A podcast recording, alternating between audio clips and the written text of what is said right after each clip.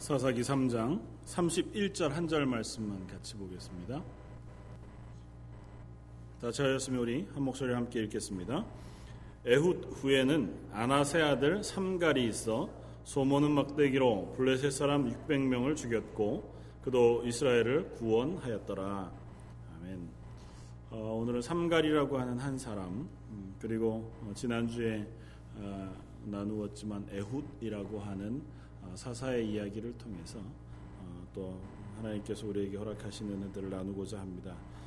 어, 먼저 에훗이라고 하는 지난주에 나누었던 그 왼손잡이 사사에 대한 이야기들을 조금 더 한 번 더 살펴보기를 원하는 것은 에훗이라고 하는 이 사사를 통하여 주시는 그 말씀이 삼갈이라고 하는 이 사사를 통해서 우리에게 허락하시는 말씀과 또 어, 이어져 있기 때문에 한 번 더 생각해 볼 필요가 있는 것 같습니다.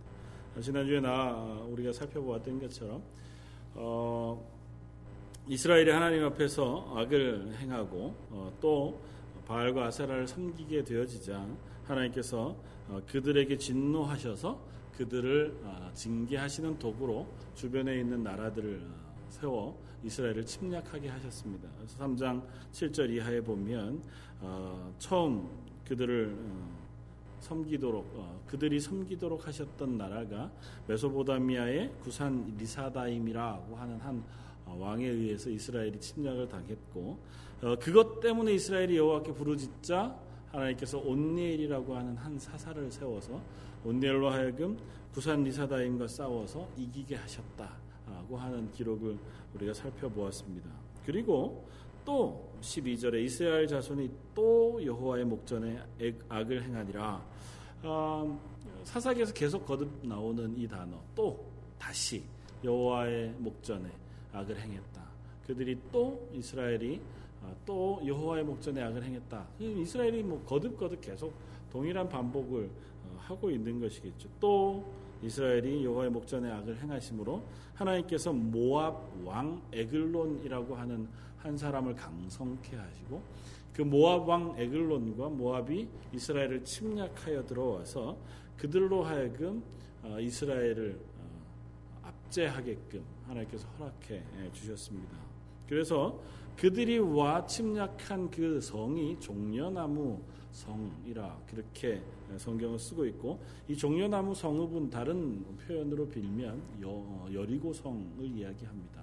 아, 그러니까 이스라엘이 가나안 땅을 침략해 들어와서 가나안 땅을 점령했던 첫 성이 바로 여리고 성이었고 하나님의 명령에 의해서 여리고 성을 완전히 회파하고 나서 여호수아를 통해서 하나님께서 이스라엘 백성에게 명령하신 것이 무엇이었냐면 이것을 상징으로 너희들 앞에 놓아둘 것이라는 것이었습니다. 그래서 다시는 너희가 여리고 성읍을 다시 세우지 말고 그것을 무너진 채로 놓아두어서 이 가나안 땅을 점령하게 하신 분이 하나님이신 것을 너희가 기억하라는 것이었습니다. 여리고성 전쟁 자체가 이스라엘 백성이 자기의 힘이나 능력이 아니라 하나님이 이스라엘을 대신하여 싸우신 싸움을 통해서 얻은 성이었잖아요.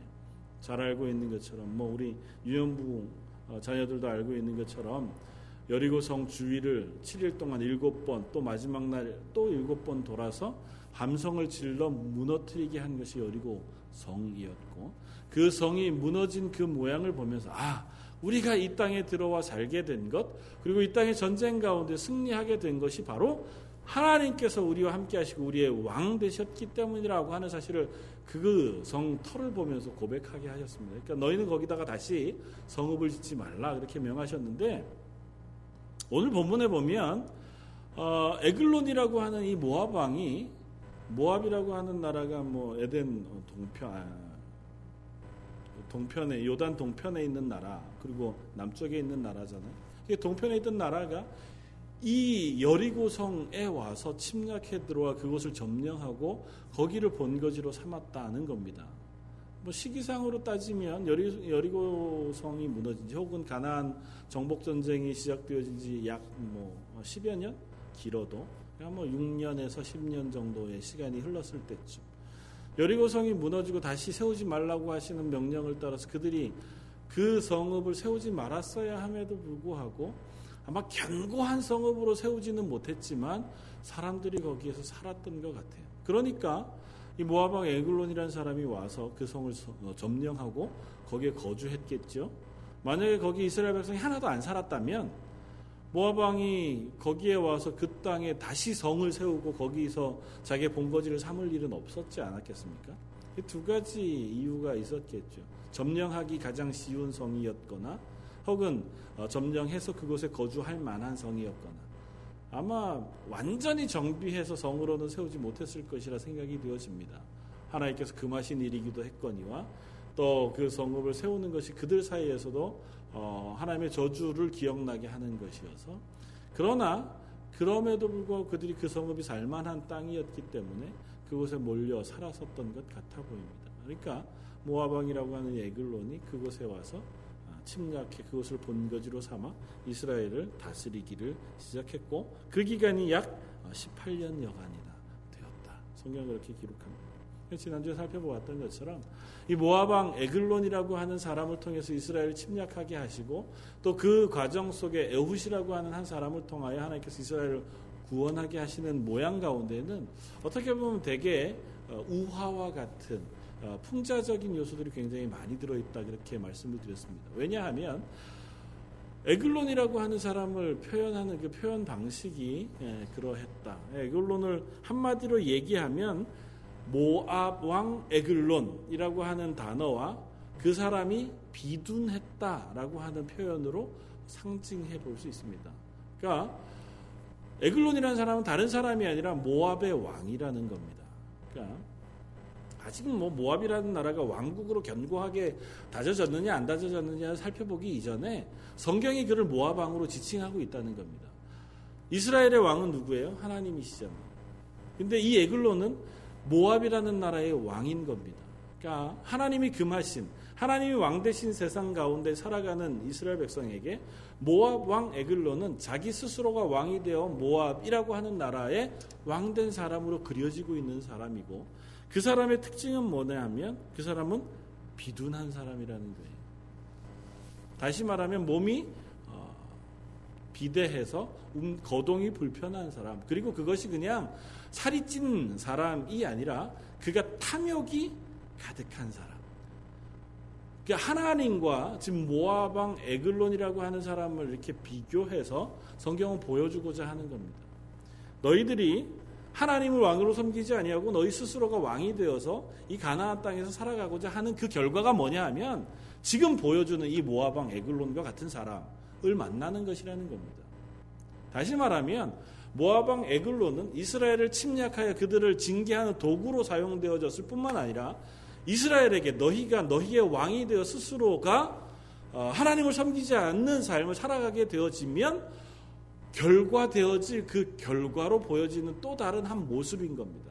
또 다른 모습의 이스라엘인 거죠. 이스라엘이 실패하여 하나님을 떠나면 그 모습이 어디냐 하면 인간 왕인 모아방 에글론과 같이 비둔하고 탐심이 가득하여 스스로의 배를 채우기 위하여 사람들의 혈세를 빨아먹는 그 왕을 너희가 섬기게 되어질 것이다. 라고 하는 사실을 보여주는 겁니다. 그래서 이스라엘을 침략한 나라가 다른 나라가 아니라 모압이라고 하는 나라였다고 하는 것을 지난주에 살펴보았습니다. 모압은 누구의 아들이었다고요? 롯의 아들이었다고. 롯이 누구와 함께 나와서 그의 딸이 롯과 동침하여 낳은 아들이 바로 모압과 암몬이었다. 그러니까 모압과 암몬은 어떻게 보면 가나안에 사는 족속이 아니라 이스라엘이 가나안으로 침략해 들어가 가나안을 정복해 들어가기 전에 요단 동편에서 이미 싸워서 이겼던 나라가 모압과 암몬이었습니다. 그런데 다시 그 모압이라고 하는 나라에 에글론이라고 하는 한 왕이 이스라엘에 침략해 들어와 이스라엘이 처음 점령했던 하나님이 왕이 되어 가나안 땅에 점령해 들어왔던 첫 성인 여리고 성에 점령하고 앉아서 이스라엘을 압제하고 있는 거예요. 우화적으로 보면 그겁니다.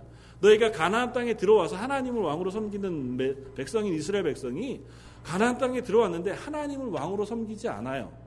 그러니까 자기들의 이익을 따라서 바알과 아세라 혹은 자신의 이익이 왕이 되는 삶을 살아가게 되어지면 결국은 그 탐욕의 씨앗이 열매 맺어진 모압이라고 하는 한 나라. 그 나라의 인간 왕인 에글론. 그 비둔하고 백성들의 혈세를 받아 자기의 탐욕을 세우는 채우는 그 사람 왕 그 사람의 압제를 받는 그 결과의 열매를 맺게 되어질 것이라는 사실을 우화적으로 보여주는 겁니다. 너희들이 잘 살려고 하나님을 떠난 거잖아요. 이스라엘 백성이 가나안 땅에서 하나님이 구원해 주시는 그 구원과 그 보호하심을 떠나 바알과 아세라나 아스라, 아스다롯이나 또 다른 신들을 섬긴 이유는 뭐냐 하면 잘 먹고 잘 살기 위해서였습니다. 그렇죠. 자기들이 보기에 이 방법이 더 나아 보였다는 거잖아요. 가나안 땅에 살아가는데 이걸 따라가면 내가 더 잘 먹고 잘 살 것 같아 보였다는 거잖아요. 그래서 하나님도 섬기지만 여기에 방식도 내가 따라서 섬기겠다는 것이었다고요. 그리스도인으로 살지만 내가 하나님의 백성으로 하나님의 말씀에 순종하며 살아도 가지만 세상의 방식도 내가 무시할 수 없다는 거잖아요. 그래서 조금은 양심에 거리끼고 하나님 말씀에 조금은 내가 어, 저촉이 되지만 그럼에도 불구하고 세상의 방식을 따라서 우리의 가정의 이익을 위하여 내가 배부르기 위하여 내가 조금 더 잘 되기 위하여 그 방식을 따라 살겠다는 것 아닙니까? 그 결과가 뭐냐 하면 그 결과가 스스로 배를 채우기 위하여 이스라엘 백성의 곡식들을 곡물로 받아 자기의 배를 채우는 에글론이라고 하는 한 인간 왕을 만나는 결과밖에는 없다는 겁니다. 그리고 그들이 그것으로 인하여 하나님 앞에 부르짖을 수밖에 없는 자리에 놓여지게 된다는 것입니다. 하나님께서 이스라엘 백성을 향하여 끊임없이 그 경고를 하십니다. 너희들이 하나님의 땅인 이 가나안에 살면서 하나님의 백성으로 그리스도인으로 이 땅에 살아가면서 하나님을 주인으로 하나님을 왕으로 그 말씀에 순종하여 살아가는 것이 아니라 세상 사람들과 동일한 방법으로 그들의 방식으로 살아간다고 하면 너희들 역시 하나님의 은혜 안에 그 보호 아래 살아가는 것이 아니라 세상 사람들이 당하는 것과 똑같은 결과를 얻어 살게 될 것이라는 겁니다. 땀 흘려 일하고 거기서 오는 어떤 어, 압제나 혹은 불공평, 죄의 열매, 죄의 씨앗들을 너희가 계속해서 어, 누리면서 혹은 그것을 어, 통하여 고통당하면서 살게 되어질 것이라고 하는 어, 사실을 하나님 말씀하시는 겁니다. 그럴 때 한, 하나님께서 한 사람을 세우십니다. 그 사람은 에훗이라고 하는 사람이었고 성경은 그 사람이 왼손잡이였다 그렇게 성경을 기록하고 있습니다. 왼손잡이라고 하는 이 표현 자체가 지난주에도 말씀드렸지만 여기에 히브리어 표현상으로는 지금 우리가 쓰는 왼손잡이, 왼손을 쓰는 사람이 아니라 오른손을 잘 쓸 수 없는 사람이란 표현이라고요. 그러니까 왼손을 쓸 수밖에 없는 사람. 오른손을 쓸 수 없어. 뭐 이거 장애를 가졌든지 아주 어려서부터 쓰지 못하게 되었든지 간에 왼손을 쓸 수밖에 없는 사람. 그러니까 고대 당시로 따지면 그렇게 괜찮지 않은 사람. 그래서 어떻게 보면 에글론에게 이 공물을 바치러 가는 사람이 에훗이잖아요. 에훗은 사실은 사사로 먼저 부름받은 것도 아니고 하나님의 성령이 에훗에게 임한 것도 아니에요. 그 성경을 보면 그저 에훗이라는 사람이 이스라엘 백성이 지어놓은 그 공물들을 에글론이라는 사람에게 그 왕에게 바치러 갑니다. 그 공물들을 바치러 가면서 오른쪽 다리에 한 규빗 정도, 한 45cm 정도 되는 양날이 있는 칼을 차고 가요. 그리고 그가 곡물을 어, 돌 깎는 곳에 다 내려놓고 홀로 여리고성 안으로 들어가 이 에길론 왕을 뵙기를 청합니다. 그리고 한 이유 말이 뭐였냐면 하나님께서 당신에게 하실 말이 있으시다는 겁니다. 곡물은 저기다 놔두고 홀로 와가지고 뭔가 귀한 전원이 있다고 말하는 겁니다. 그러니까 에글론이 워낙 탐욕이 가득한 사람이니까 그 말이 무엇인고자 듣고자 해서 사람들을 물립니다. 뭐 그것이 어떤 뇌물을 받기 위한 것이든지 아니면 뭐 또 다른 솔깃한 어떤 소식을 듣기 위함이었든지 그게 탐욕으로 대변되는 그 모습을 보여줘요. 그렇게 해도 괜찮을 만한 사람이 에훗이었습니다. 한번 상상을 해보세요. 에훗이라는 사람은 내가 식민지로 다스리고 있는 압제하는 나라의 공물을 가지고 온 사람이에요. 그리고 나는 그 나라를 압제하고 있는 또 다른 왕입니다. 그런데 이 사람 하나를 남겨놓고 모든 신하들을 물릴 수 있을 만큼의 배짱이 있다는 얘기는 뭐냐 하면 내가 이 사람과 단둘이 있어도 별로 위험하지 않다는 생각을 에글론이 하고 있다는 거잖아요. 아마 그런 것들을 상징적으로 보여주는 걸 겁니다. 그런 의미에서 에우시라는 사람의 특징, 왼손잡이라고 하는 사실을 자꾸 강조해서 이야기하는 것일 수도 있습니다. 오른손을 잘 못 쓰는 사람이니까 왼손밖에 쓸 수 없는 사람이니까 이 사람이 와 나와 얘기해도 크게 나에게 해를 끼칠 염려가 없다는 안심이 되어진 사람. 그럼에도 불구하고 그 에훗을 통하여 하나님께서 에굴론을 찔러 죽이게 하시고 이스라엘을 그 에글론의 손에서 구원하게 하십니다. 어떻게 보면 에글론이라는 사람이 되게 비둔하고 미련한 사람이어서 에훗에게 당한 것 같아 보이는 그림처럼 보여지지만 실상은 그렇지 않은 것이 이 사람이 18년 동안이나 이스라엘이 압제를 당했잖아요. 그러니까 다시 말하면 그 정도 능력은 있는 사람인 겁니다. 이스라엘이란 나라를 혹은 이 어, 여리고성 그 주변에 있는 이 베냐민 지파 혹은 그 땅들을 다 어, 눌러 압제할 만한 능력 정도는 있는 사람이 에글론과 그의 군대들이었어요. 그럼에도 불구하고 하나님께서 아무것도 능력이 없는 것 같아 보이는 한 사람 에훗. 그 사람은 더군다나 오른손을 잘 쓸 수 없어서 에글론조차도 뭐 넉넉히 내가 너를 이길 수 있을 거라고 혹은 안전하다고 생각할 만한 그 사람을 통하여 이스라엘을 구원하게 하셨다는 것이 에훗을 통한 하나님의 말씀입니다. 그러면서 우리에게 두 가지 이야기를 하는 겁니다. 너희가 너희 스스로가 왕이 되고자 하고 너희가 이 세상의 방식을 따라 살아 너희의 이익을 채우려 한 너희가 얻을 것은 에글론과 같은 탐욕이 가득한 사람의 압제밖에 없을 것이다. 그러나 하나님이 너희와 동행하시면 아무리 연약한 사람이라고 하는 그 에훗이라 할지라도 너희를 구원할 사람이 되어질 수 있다는 것을 보여줍니다. 다시 말하면 이스라엘의 구원은 군대의 많고 적음에 있는 것이 아니라 하나님이 너희를 구원하시겠다고 하는 그 선언에 달려 있는 것이고 하나님이 구원하시겠다고 마음 먹고 그 일을 행하시면 그 사람이 누구든지 간에 그 일을 행할 수 있다는 사실을 하나님께서 명확히 보여주시는 겁니다. 다시 말하면 이스라엘 백성 너희가 나를 너희의 하나님, 너희의 왕으로 섬길 것이냐라고 자꾸 묻고 계신 겁니다. 그렇기만 하면 에웃이라는 사람을 통하여서도 이 에굴론이라고 하는 용사 장사로 표현된 어진 이 사람을 이기게 하시겠다는 겁니다. 그리고 너에게 평안을 허락하실 수 있다는 것입니다. 하나님은 이 우화와 같은 이야기들을 통해서 하나님의 백성으로 이스라엘이 서기를 요청하십니다. 너희들이 하나님의 백성으로 서 있다면 하나님 말씀에 순종한다고 하면 오늘 보면 바로 앞쪽에 보면 30절에 그날에 모압이 이스라엘 수하에 굴복함에 그 땅이 80년 동안 평온하였더라. 너희들이 평온할 것이라는 겁니다. 이것도 우리가 생각해 보면 그래요.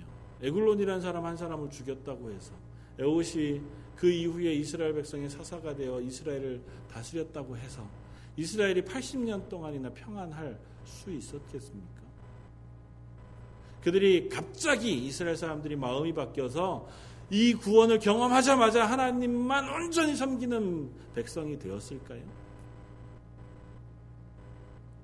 오늘 본문 31절 에훗이 에훗 후에는 아나세 아들 삼갈이 있어 모는 소모는 막대기로 블레셋 사람 600명을 죽였다 이렇게 기록하고 있잖아요.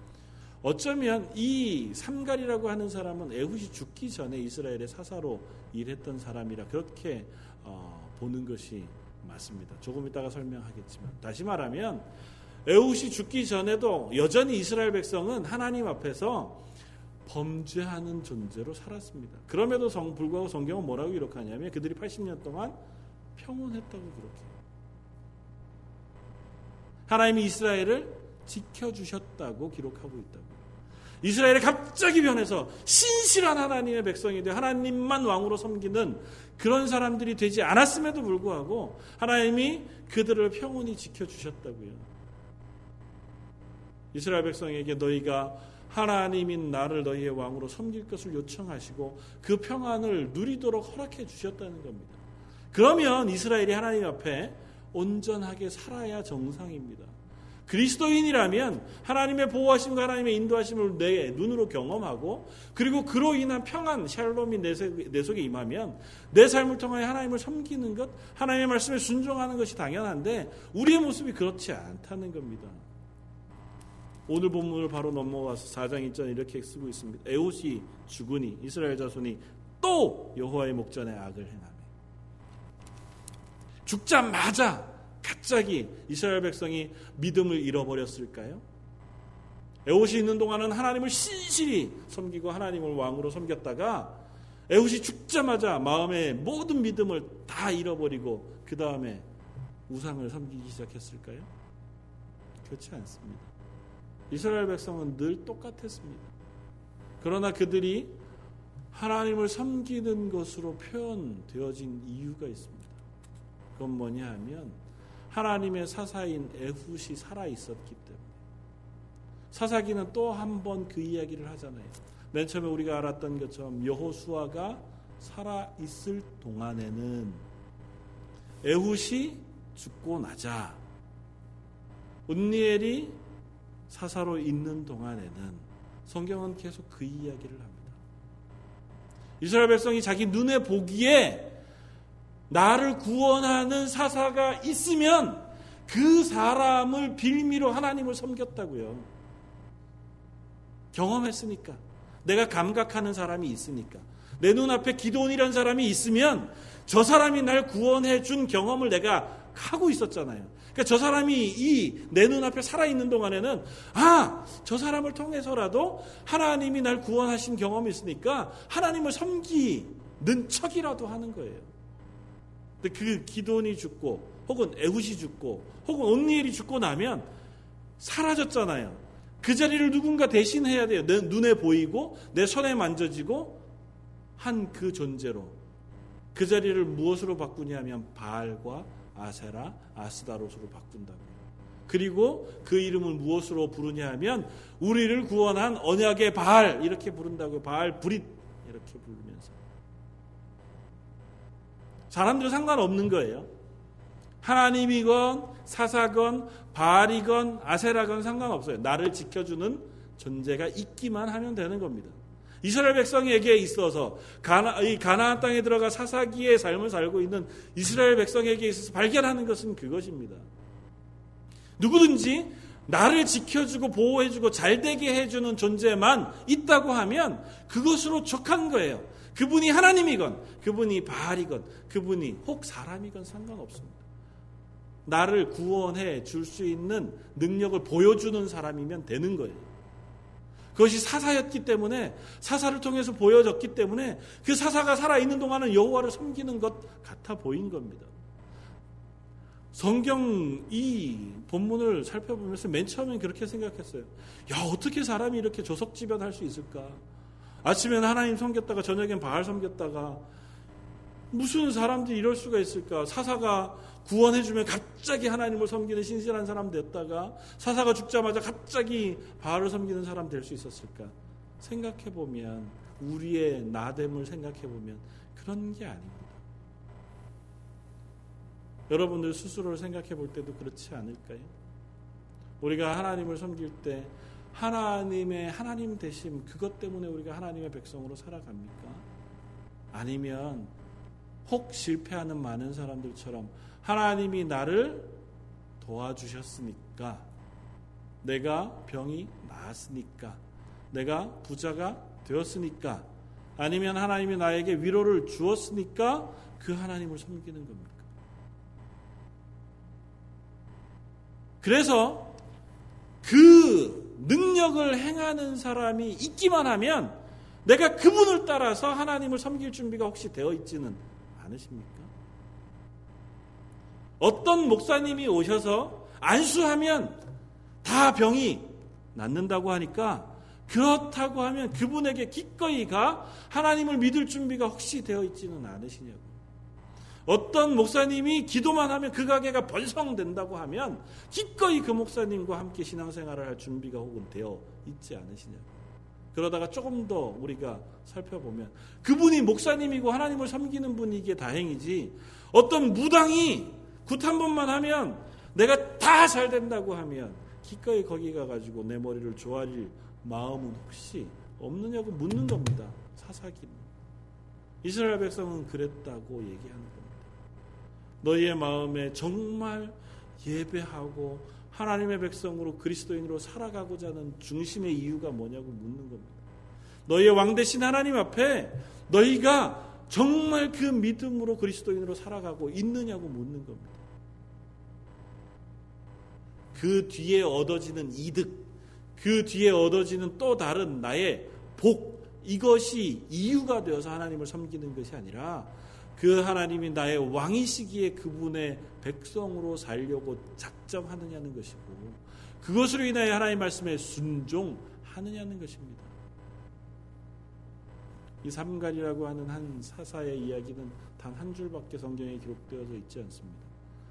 도대체 왜 이런 일, 이런 성경 본문을 기록했을까? 그리고 이걸 통해서 무슨 설교를 할 수 있을까 싶을 만큼 딱 한 줄로 에훗 후에는 아나세 아들 삼갈이 있어 소모는 막대기로 블레셋 사람 600명을 죽였고 그도 이스라엘을 구원하였더라. 그리고 끝입니다.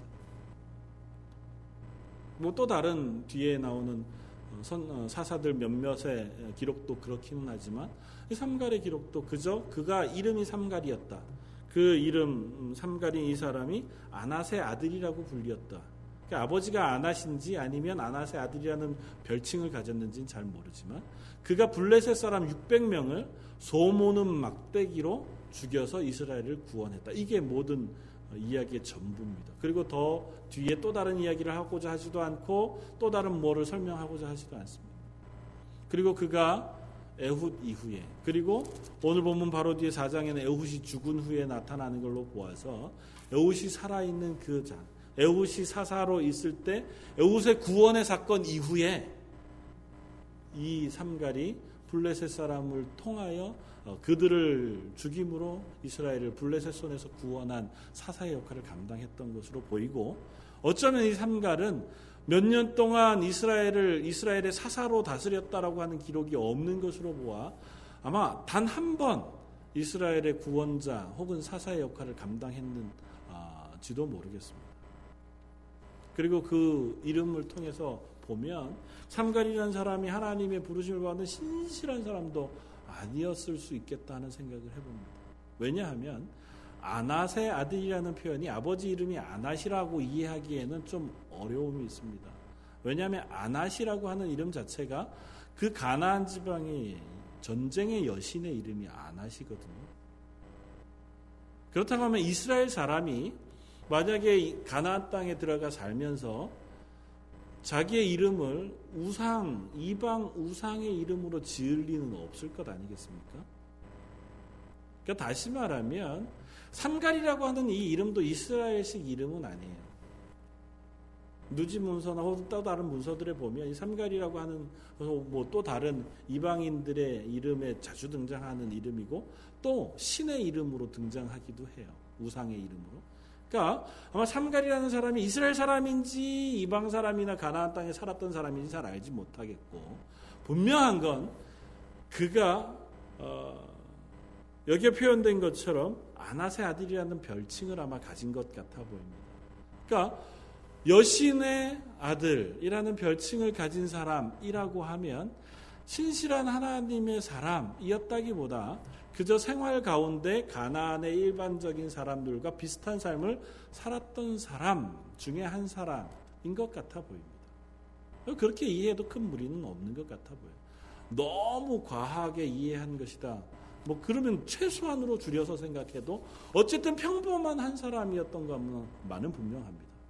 그리고 그 사람은 아마 농부였던 것 같아요. 왜냐하면 소모는 막대기를 가지고 어, 이 구원의 일을 이루었다고 하는 것으로 보아서 소모는 막대기를 늘 자기가 아마 들고 다녔던 것 같아 보입니다. 마치 다윗이 양떼를 지키기 위하여 물맷돌을 들고 어, 늘 다녔던 것처럼 이 어, 삼갈이라고 하는 사람은 소모는 막대기를 가지고 뭐 쟁기였든 농사를 하는 사람이었든 아니면 소를 어, 치기 위한 양치는 뭐 막대기와 같은 막대기였든 상관없이 그런 소 모는 막대기를 가진 사람이었을 것이다. 근데 한번 생각해 보면 소는 이렇게 들판에 목양 이렇게 해서 키울 수 있는 동물이 아니잖아요.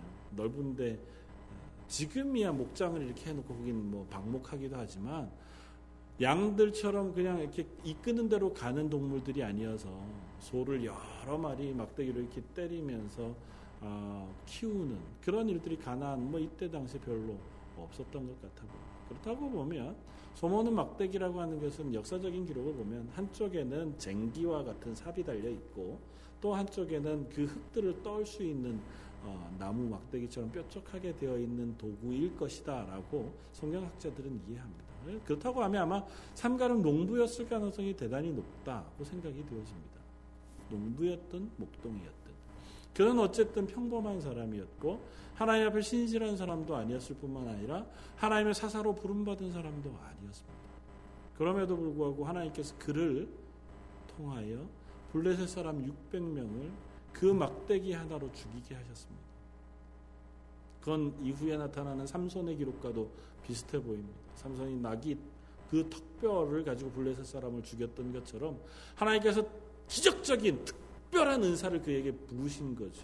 어느 순간에 괴력을 발휘할 수 있게 하시고 또 그 맞은편에 있는 블레셋 사람들에게 공포를 느끼게 하셔서 그 구원을 이룰 수 있는 힘을 아마 주셨을 겁니다.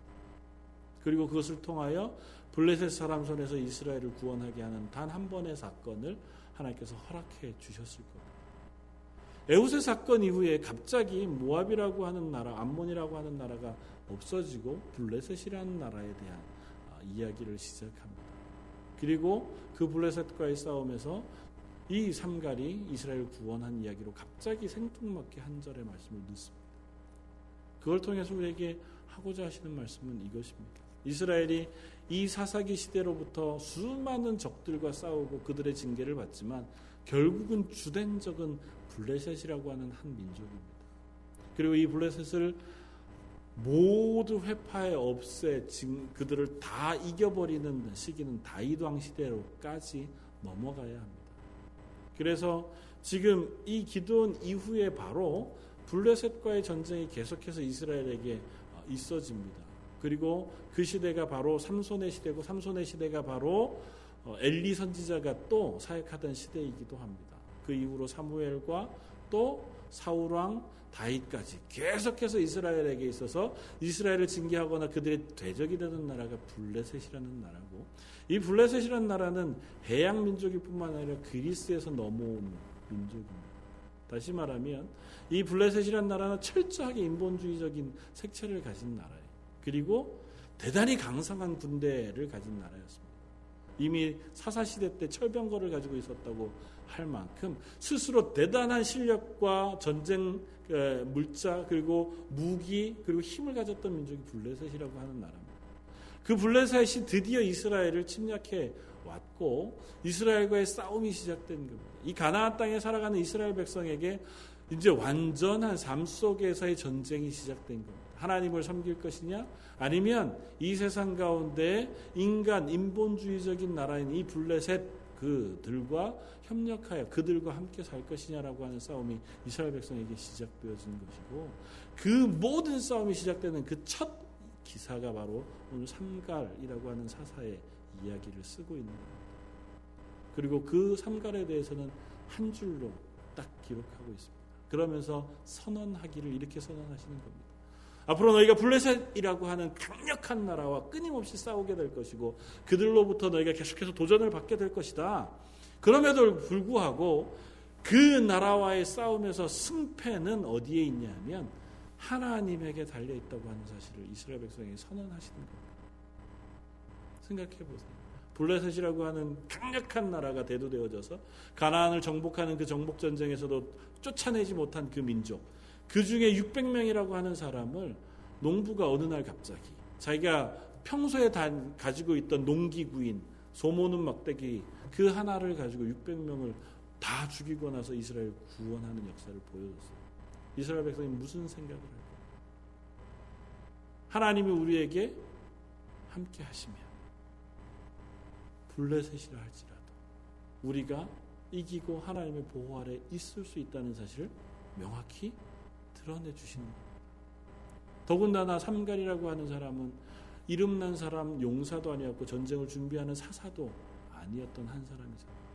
하나님은 당신이 왕이 되어 이스라엘을 보호하고자 하시면 아주 연약한 에훗이라고 하는 한 사람 혹은 입다라고 하는 기생의 자식 아니면 드보라라고 하는 한 여인 아니면 여기 보이는 농부와 같은 한 삼갈이라고 하는 한 사람을 통해서도 이스라엘을 구원하실 수 있어요. 그들을 보호하실 수 있어요. 그들의 왕으로 그들을 보호하시는 하나님이실 수 있어요. 그러나 그들이 그 하나님을 떠나 자기 마음대로 살아가기 시작하면 하나님께서 그들의 왕이 되어 주시지 않으시겠다는 겁니다. 그리고 그것은 선택해 둘 중에 하나를 너희가 버리면 나도 버릴 거야라고 하는 이야기가 아니라 너희가 그 곳에서 내가 너희 하나님 된다는 사실을 고백하고 돌아올 때까지 내가 기다리겠다고 하시는 말씀입니다. 사사기 350년 혹은 400여 년의 기간 동안 하나님은 끊임없이 그 이야기를 하고 계세요. 이스라엘이 실패할 때마다 내가 사사를 보내어 너를 이기게 하고 구원해주고 그 사사가 사사로 있는 동안에는 이스라엘 백성이 하나님 앞에 완전하든 그렇지 않든 내가 너희를 보호해주는 그 경험을 하게 하므로 우리의 왕 대신 하나님 앞에 내가 안연히 거하는 것을 선택하도록 하나님께서 요구하시는 겁니다. 여러분들의 삶 혹은 나의 삶, 저의 삶 속에 그리스도인의 삶도 동일한 선상에 놓여 있는지 모르겠습니다. 하나님 우리들을 향하여 그리스도인으로 부르셨습니다. 하나님의 구원의 은혜 가운데 우리를 부르시고 너희는 과연 하나님의 말씀에 순종하는 삶 살래 라고 물으실 때 우리가 과연 무엇라고 응답하고 있는지 모르겠습니다. 저는 하나님 말씀에 순종하겠습니다. 세상의 방식을 따르지 않고 또 다른 사람들이 따르는 그 많은 현명한 방법들을 따르지 않고 꾸준하게 정직하게 미련하지만 하나님 말씀에 순종하는 삶 살겠습니다. 혹 그것으로 나에게 손해가 온다 하더라도 혹 그것이 멀리 돌아가는 것 같아 보인다 하더라도 하나님이 살아계시다는 사실을 제가 믿기 때문에 그 하나님 앞에 제가 기꺼이 순종하며 살아가겠습니다. 그렇게 다짐하고 사시기를 바랍니다. 그것이 우리에게 요구되어진 그리스도인의 삶입니다. 그곳으로 오게 하시기 위하여 때로는 우리를 이방의 손에 내버려 두시기도 한다. 어쩌면 때로는 바알과 아세라를 섬기는 그 자리에 놓아두시기도 할지 모릅니다. 그래서 어쩌면 더 사업이 잘 될 수도 있고, 어쩌면 더 장사가 잘 될 수도 있고, 더 건강해 보이는 것 같아 보일 수도 있습니다. 아, 뭐 괜찮네. 그러나 결국은 하나님께서 우리를 당신의 자녀로 사랑하시기에 그곳에서 떠나 하나님의 자녀의 자리로 옮겨 놓으실 겁니다. 그렇다고 하면 우리의 삶 가운데 미리부터 또 하나님의 말씀에 순종하기를 다짐하며 내 삶을 점검해 나는 어떠한 순간에도 하나님의 말씀에 순종할 수 있도록 하나님 저에게 힘을 주십시오. 능력을 주십시오. 하나님 그런 결단이 제 속에 있게 해주십시오. 기도하며 나아가길 바라고 그것이 눈에 보이는 또 다른 무엇이 아니라 말씀 속에 거하시는 하나님에 대한 믿음으로 그렇게 살아가는 저와 여러분들 되시기를 주님의 이름으로 부탁을 드립니다. 한번 같이 기도하겠습니다. 말씀을 생각하면서 한번 같이 기도하기를 바라고 어, 아울러서 우리 아까 전덕수 집사님 기도하셨지만 어, 내일 모레 떠나시는 우리 윤명 집사님 어, 위해서 또 우리 전덕수 집사님 위해서 어, 교회 또 연약한 성도들 위해서 우리 같이 한번 한 목소리로 기도하시고 제가 기도하고 주기도문으로 예배를 마치겠습니다. 같이 한번 기도하겠습니다. 감사와 찬양을 받으시기에 합당하신 주님 하나님 말씀 가운데 저희를 비추어 봅니다. 저희에게도 하나님 물으시면 너희의 왕은 누구냐고 물으시고 너희는 과연 하나님의 백성으로 하나님의 말씀 앞에 순종하는 삶을 사냐고 물으시면 참으로 고개를 들어 그렇다고 대답할 용기가 없는 것을 고백합니다. 하나님 여전히 하나님과 세상을 겸하여 섬기고 세상의 유혹과 욕심과 그 방법들을 따라가기를 또 했던 저희의 삶을 하나님 기억 용서하여 주옵소서. 하나님 저희가 하나님 말씀 앞에 다시 나를 비추어 점검하게 해 주시기를 원합니다. 아버지 하나님 어떤 곳에서도 하나님 말씀 앞에 담대히 서게 하시고 하나님의 백성으로 서게 하시며 하나님의 구원의 은혜 가운데서 내가 기쁨으로 감사함으로 설 수 있는 그런 하나님의 사람 되게 하여 주옵소서. 아버지 하나님 저희는 여전히 죄인이어서 자주 실패할 수밖에 없지만 그런 죄를 쓰시는 하나님 앞에 저희가 때로는 삼갈과 같이 혹은 애훗과 같이 온열과 같이 하나님의 사람으로 사용될 수 있는 줄 믿사오니 저에게 하나님 성령의 능력을 부어 주옵소서. 특별히 이번에 선교 떠나시는 윤명 집사님, 전덕수 집사님, 하나님의 귀한 사람들에게 성령의 충만한 은혜를 부으셔서 그들을 통하여 하나님의 귀한 일들을 허락하여 주시고 그들을 통하여 하나님의 놀라운 일들이 그 땅 가운데 이루어지는 역사도 또한 보게 하여 주옵소서. 그 모든 일들이 저희 온 성도들에게도 동일하게 주어지게 하시고 그들의 삶과 그들의 믿음 가운데 하나님께서 허락하신 충만한 은혜들을 저희가 경험하며 고백하는 하루하루가 되게 하여 주시옵소서. 아버지 하나님 저희 런던 제일정도교회 그 말씀 앞에 하나님의 성령의 충만한 은혜 앞에 서기를 원하오니 그 은혜를 허락하여 주시옵소서